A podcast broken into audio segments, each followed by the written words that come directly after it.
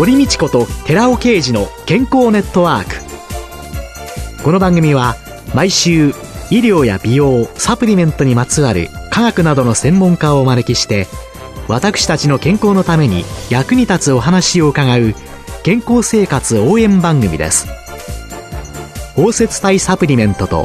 MGO マヌカハニーで健康な毎日をお届けするコサナの提供でお送りします。ここでコサナから番組パーソナリティで神戸大学医学部客員教授寺尾啓治社長の新刊スーパー食物繊維で不調改善全く新しい腸活の教科書発売のお知らせです。健康増進のための腸活に欠かせない食物繊維。最新の研究によって、アルファオリゴ糖が持つ食物繊維としての様々な働きが分かってきました。知っておきたい体のメカニズムを分かりやすく解説しながら、アルファオリゴ糖を用いた腸活にまつわる最新のトピックスや食事術を満載しました。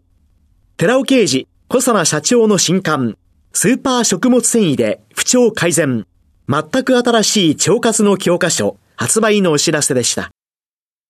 こんにちは、堀道子です。寺尾啓二です。今月も先月に引き続き、小佐奈社長で神戸大学医学部客員教授の寺尾啓二さんと共に、属サプリメント革命、パーソナル化サプリメントのすすめと題してお送りしています。寺尾さんよろしくお願いします。よろしくお願いします。4週目の今日は、偏頭痛、冷え症、むくみ、貧血にならないためのトッピングということで、今回も盛りだくさんです。はい、よろしくお願いいたします、はい、よろしくお願いします。じゃあ、まずは、偏頭痛から、はい、偏頭痛ですね。日本人の偏頭痛の有病率っていうのは8.4%です。そのうち男性は3.6%、女性が12.9%と女性に多く見られる疾患です。頭の片側や両側のこめかみ付近に痛みが月に1、2度、週に1、2度の頻度で起こり、寝込むこともあります。しかし、メカニズムはまだ確定されていません。そのような中、ポーランドの研究グループは脳のエネルギー不足と酸化ストレスを軽減してミトコンドリア機能を改善する栄養素による偏頭痛の軽減というタイトルで2021年に学術雑誌ニュートリエンツに研究報告をしていますので、その内容についてお話ししたいと思います。偏頭痛は脳のエネルギー不足と酸化ストレスが原因なので、論文ではミトコンドリアにおけるエネルギー酸性と活性酸素消去の役割を担う栄養素について議論しておりまして、偏頭痛の病院であるミトコンドリア機能の低下が起こる原因として、ミトコンドリア DNA や核 DNA の突然変異とか、スーパーオキシドジスムターゼ活性低下であるとか、活性酸素種、あるいは活性窒素種の増加を挙げています。さらには、一酸化窒素、乳酸、ピルビン酸の高濃度化などが偏頭痛の原因として挙げられているんですけども、そこに対しまして、これまでの人試験でミトコンドリア機能を改善する効果のあることが見出されており、偏頭痛予防に効果的な栄養素が挙げられているんですけども、それはビタミン B 群、チアミン、これビタミン B1 ですけども、あとリボフラビン、B2、ナイアシン B3、ピリドキシン B6、葉酸 B9、コバラミン B12 などがビタミン類として有効であることが挙げられておりますし、ヒトケミカルのコエンザミ Q10、Rα リポ酸、L カルニチンも効果がある。さらにはマグネシウムイオン。これらが有効であることが確認されているわけなんですけども、これらの栄養素はすべてパーソナル化サプリメントのトッピング成分としてリスト化されておりますので、こういったものを加えていただければと思います。その中でコエンザミ Q10 の研究報告例を挙げたいんですね。ミトコンドリア機能改善によって偏頭痛が予防できるというものですけども、この研究っていうのは、 Neurology っていう学術誌に2005年に出されたものなんですけども、偏頭痛予防におけるコエンザミ Q10 の有効性に関するヒト試験でして、二重盲検無作為プラセボ対象試験で行われていまして、対象者は偏頭痛患者42名で、コエンザミ Q10 を 100mg を日に3回摂取しております。その試験の結果、コエンザミ Q10 摂取群って言いますのは、コエンザミ Q10 を摂取してないプラセボ群に対して、1ヶ月から4ヶ月目にかけて、発作頻度の継続的な減少が確認されております。つまり、コエンザミ Q10 が有効であることが示されたわけです。あとは、次に、冷え症、それから、むくみ、そして貧血の3つの悩みについて、どういったものがいいかっていうお話をさせていただきたいと思います。一、はい、つ目は、冷え症に対しては、私はピペリンとアルファリポ酸を挙げたいと思います。女性が男性より冷えやすい理由っていうのは、大きな理由が一つは筋肉量ですね。筋肉が多いほどエネルギーは作られ、体温は温まります。男性の方がエネルギー摂取量も25%多いということになります。この筋肉量によってですね。筋肉量を増やすことが冷え症の解決策の一つなんですけども、これは決して簡単なことではないですよね。もう十分自覚しております。そこで、じゃあどういったものを摂取したらいいかということなんですけども、一つは故障化植物に含まれるピペリン。このピペリンというのはエネルギー酸性作用や毛細血管拡張作用がありまして、血流量自体が増加しまして、耐熱酸性で深部体温を上昇させて冷え症を改善する働きがあるということが機能性表示関与成分として知られているんですよね。基礎試験がしっかりとあるために機能性表示も受理されたものですけれども、この試験って言いますのは、ヤクリと治療という学術誌に投稿されたものなんですけれども、健康な日本人女性の冷え症に対する気圧抽出物の効果を見ておりまして、試験方法としましては、無作為二重盲検プラセボ対象クロスオーバー試験なんですけども、対象は26歳から60歳の平均年齢が44歳の健康な日本人女性30名で行われてまして、飛圧抽出物 150mg。この中にはピペリンが120マイクログラム含まれている試験食です。それとデキストリン 150mg を含有したプラセボ食でクロスオーバー試験を行っておりまして、試験食接種前に左手で皮膚温度と血流を測定しまして、試験食接種から10分後に両手を18度の水に1分間浸した後、左手の末梢血流と皮膚温度を10分間測定しております。その結果、気圧抽出物群は血流増加によって皮膚温度の回復率が上昇することを確認しているわけなんですね。あじゃあ冷えても暖かく早くなるっていうことなんですね。はい。はい、同様な試験がアルファリポ酸でも行われまして、はい、血流促進作用っていうのがやはりあるということが分かってまして、体温上昇の遅い被験者も早い被験者もアルファリポ酸飲料を飲むことによる効果が確認できております。で、こちらの方のアルファリポ酸に関しましては、冷え症の改善に関するメカニズムが考察されておりまして、これは AMPK 活性化によるエネルギー酸性作用であろうということなんですけども、糖尿病モデルマウスに対して Rα リポ酸包摂体を1ヶ月間投与いたしまして、包摂体の投与群で肝臓の AMPK の発現量が顕著な増加を示した。つまりエネルギー酸性に導かれて冷え症が改善したというものでありまして、やはり冷え症改善には吸収性を高めたピペリン、アルファオリゴ糖包摂体と Rα リポ酸ガンマオリゴ糖包摂体の組み合わせをトッピングとして推奨いたします。で、女性の悩み、足のむくみっていうのはいかがですかね？はい。足のむくみに関しては、女性の二人に一人が悩んでいると言われています。やはり筋肉量の違い。特にふくらはぎなどの足の筋肉は足の先まで巡った血液を心臓に戻す筋肉ポンプ作用があります。で、これ、第二の心臓みたいなことも言われたりして、はい、ふくらはぎの筋肉をつけるっていうのはすごく重要だっていうのを言われてますけども、このポンプ作用がしっかりとしてれば血液は巡るわけなんですけども、そういうようなところで言うと、やはりふくらはぎの筋肉を増やすということですけども、これはやっぱりウォーキングとかスクワットが非常に重要だと思われます。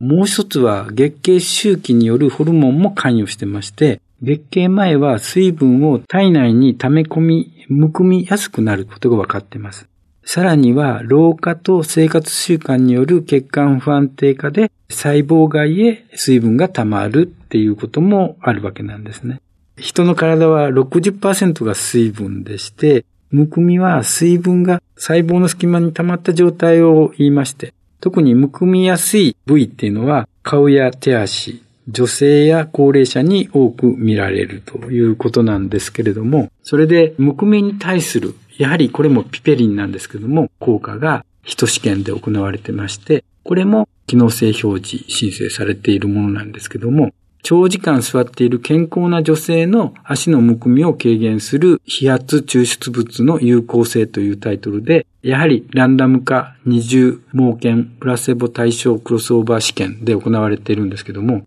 この試験って言いますのは、インボディっていう会社の電極装置を用いた生体電気インピーダンス法というものが利用されておりまして、具体的には足の細胞外水分と、それから全身の水分の比率を見てるんですね。全身水分に対して足の細胞外水分がどのくらいあるかっていうのを見てまして、その結果、気圧抽出物、つまりピペリンを摂取することによって、足の細胞外水分量っていうのが減り、大幅に改善されるということが分かっております。飛行機だとか新幹線だとかで移動するときって、はい、足がパンパンにむくんでしまう。はい、うっかり靴脱いでると 降りるときに履けないなんてことが、ね、ありますものね。はい。ピペリンのむくみの改善に関するメカニズムなんですけども、これは毛細血管がいかに安定化するかっていうことが非常に重要でして、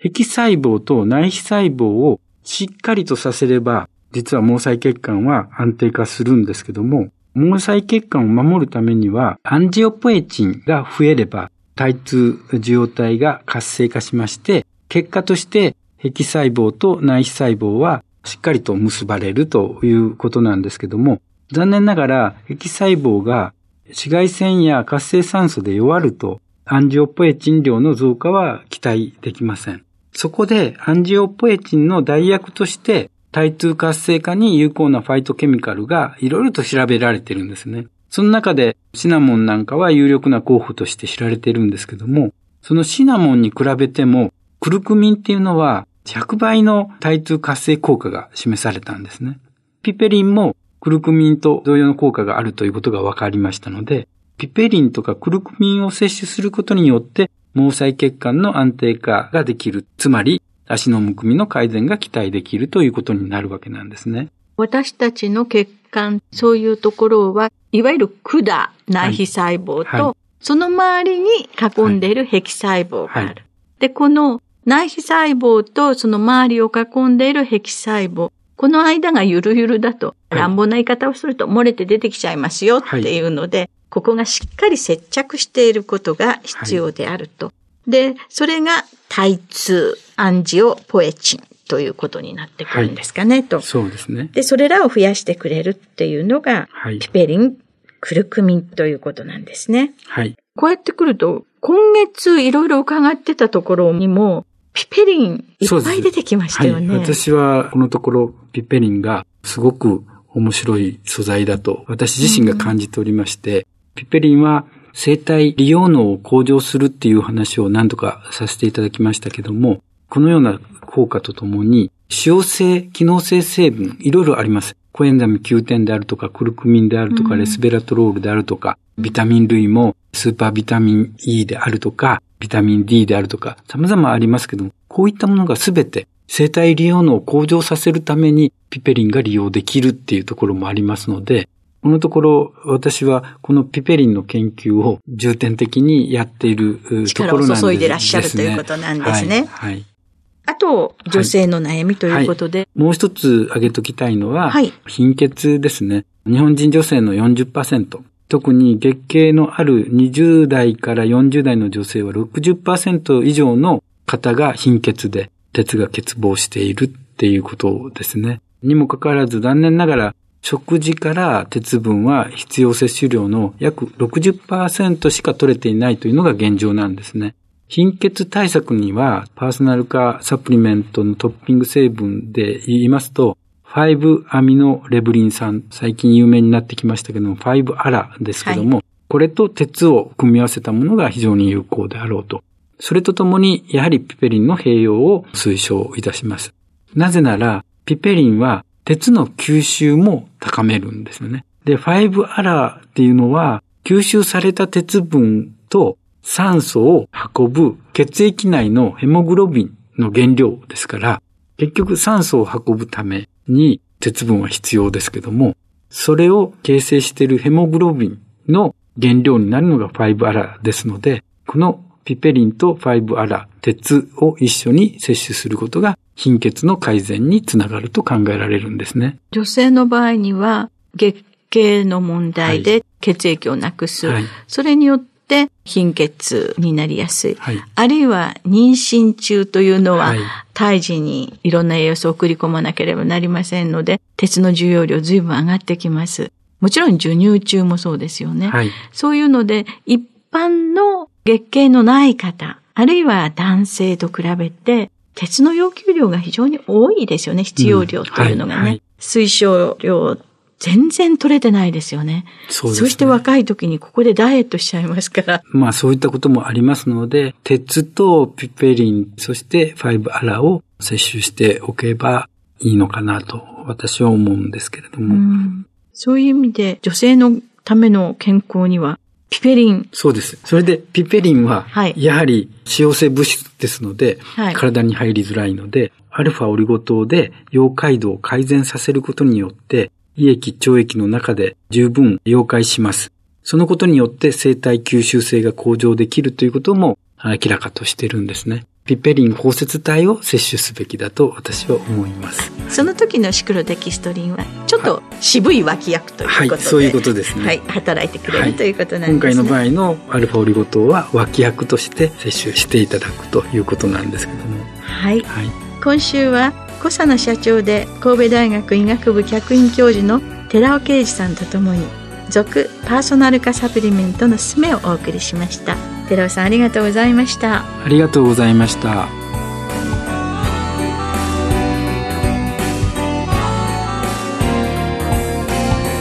ここでコサナから番組お聞きの皆様へプレゼントのお知らせです。環状オリゴ糖で包み込むことによって熱や酸化による影響を受けにくくして安定性を高めるとともに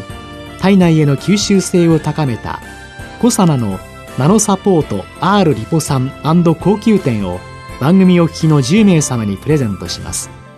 プレゼントをご希望の方は番組サイトの応募フォームからお申し込みください。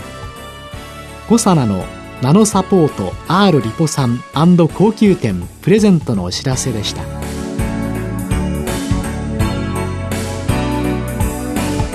堀道子と寺尾啓二の健康ネットワーク